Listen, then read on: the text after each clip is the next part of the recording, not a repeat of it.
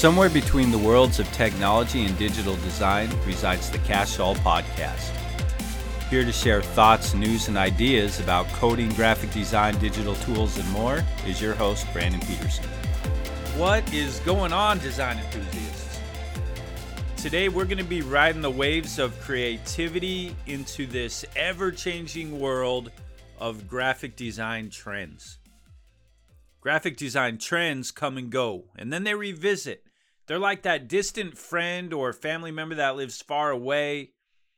You love them a whole lot. They come and they spend time with you, and then they leave, and you don't see them for a while, and you miss them terribly.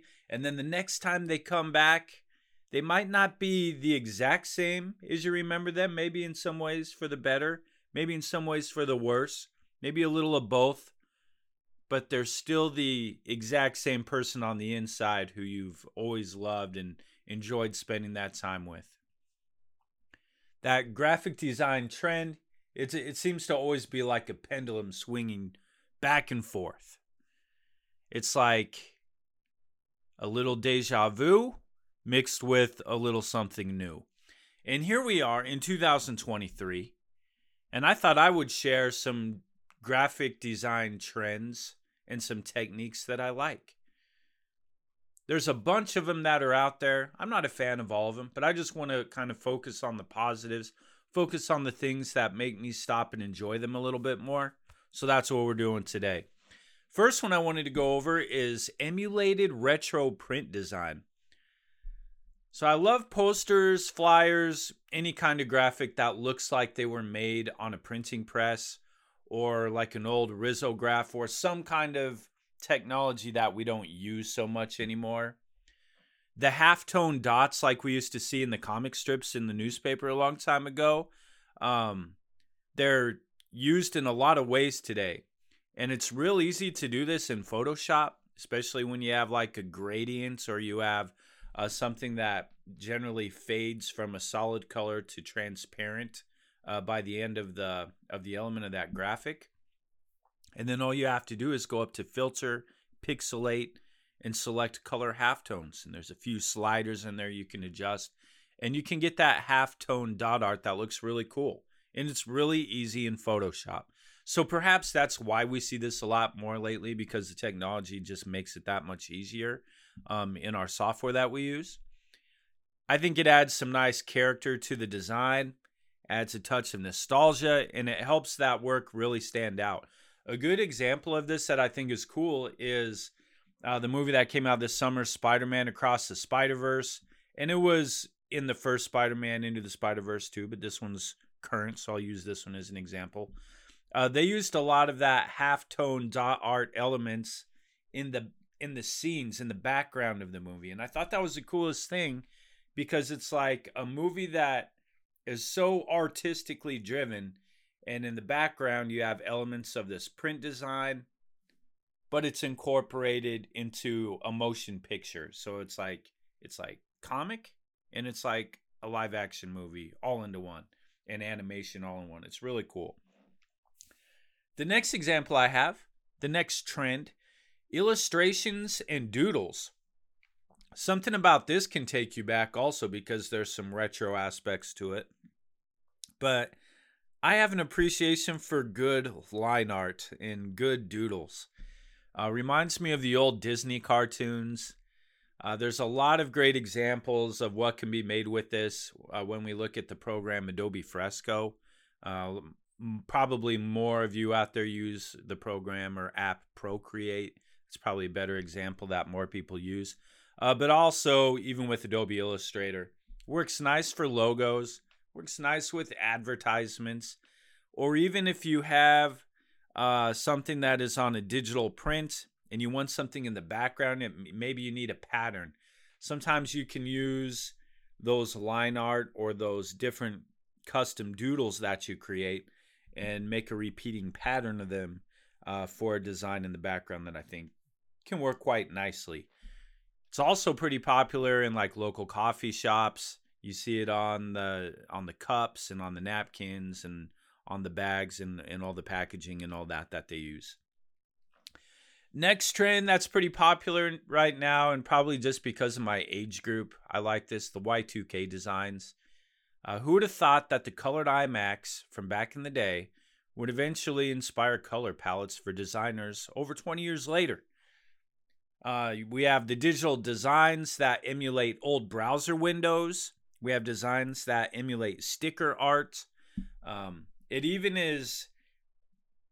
It's it's apparent with like fashion design, like with Abercrombie, uh, and even in technology design, like now where flip phones making a solid comeback, where people again now listening to CDs, and you see all these things that um, you know, for a while we kind of considered obsolete or maybe outdated.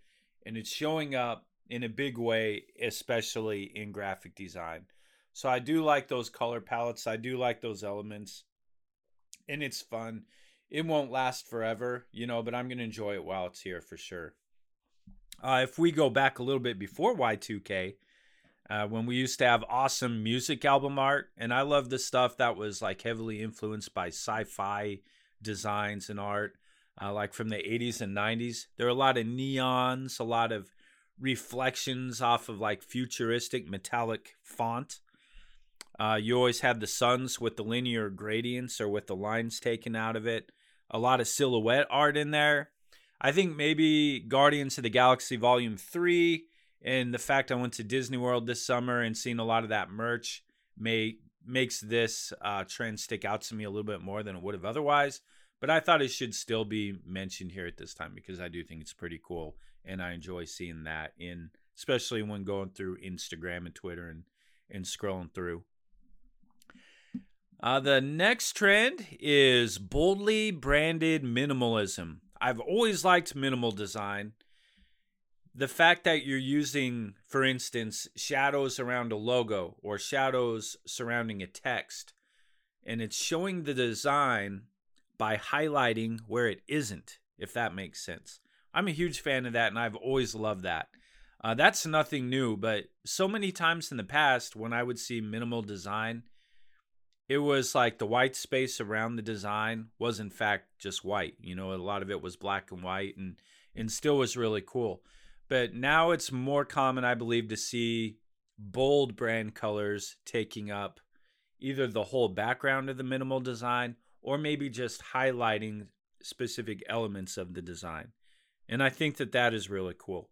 And some good examples for that uh, the McDonald's billboards and magazine ads and, and digital media ads that they have.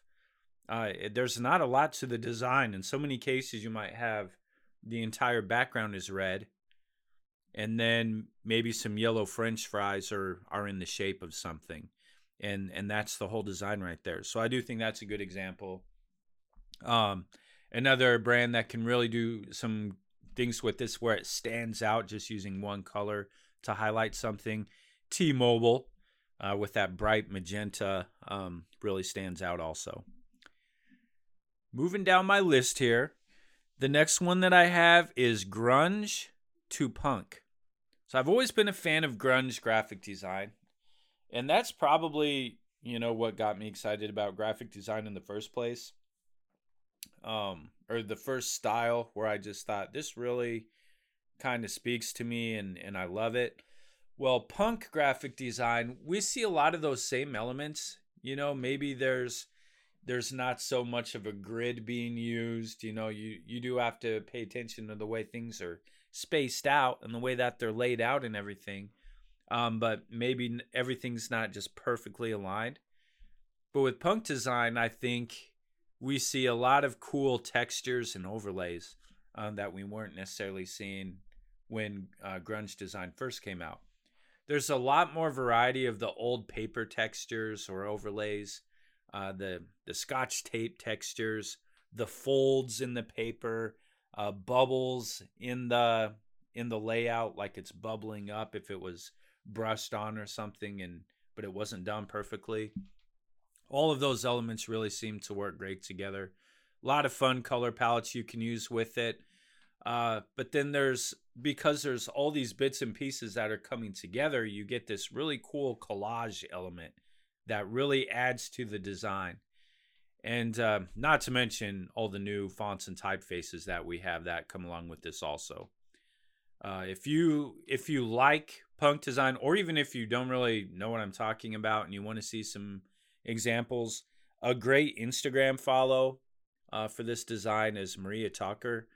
Uh, if you go to Instagram and search for minimal.layout, uh, she has a lot of great collage art. And what's cool, because it is on Instagram, you get to see the art on there, you get to see her work, but then she posts videos and stories and all that. And kind of takes you through a little bit of the process of how she makes some of those, those designs. And then obviously, if you like her work, then you should purchase some of her prints and and her designs and support her because she does amazing work. So uh, she also on that channel she has uh, good advice, good general advice for graphic designers, or really any content creator for that matter. That's worth a follow. Another good example that you're kind of seeing for this, because I do have, because I live in Nebraska, so more of my uh, listeners are from Nebraska. Uh, Nebraska Cornhuskers football team, when they're posting graphics on their social media accounts, uh, you can you can see this like here's a game that's coming up, here's our matchup, and it has some very um, collage type punk elements throughout it or like when a new recruit signs and they're like, hey, this person is now a, a Nebraska Cornhusker. Their art for it is really cool. And I do think it stands out a little bit differently than what all the other colleges are doing and um and works really good, you know, and then eventually if a bunch of other schools start doing the exact same thing, then you find you find another trend and you find something else to do. But for right now, I think it makes their work unique and it stands out still looks really sharp and um, is definitely worth checking out on there um, on the Nebraska social media or um, looking at Skull Sparks too. They have uh, a lot of their of those college posts that go up to uh, showcase the creators in that industry. So those are my favorite trends right now. You know, again, uh, there's a lot more out there, but these are the things where if I'm if I'm going somewhere, if I'm scrolling through in my phone, those will kind of make me stop and take a look at them a little bit longer. Appreciate the work. Um, if it's something that's on a billboard, maybe I'm going to take a picture of that with my phone, or maybe I'm going to download it or take a screenshot if it's on my phone, and then can always kind of go back to that later when I need some inspiration for work and just some trying to generate some ideas. Uh, can always go back and revisit those also. What current trends are your favorite? And also, I'd be excited to know what trends are you always excited to see come back for a visit. Thanks for listening. Like and subscribe if you want notified the moment of new episode releases. You can interact with me online on Twitter, Instagram, and TikTok using my handle, Code Peterson, or by visiting codepeterson.com.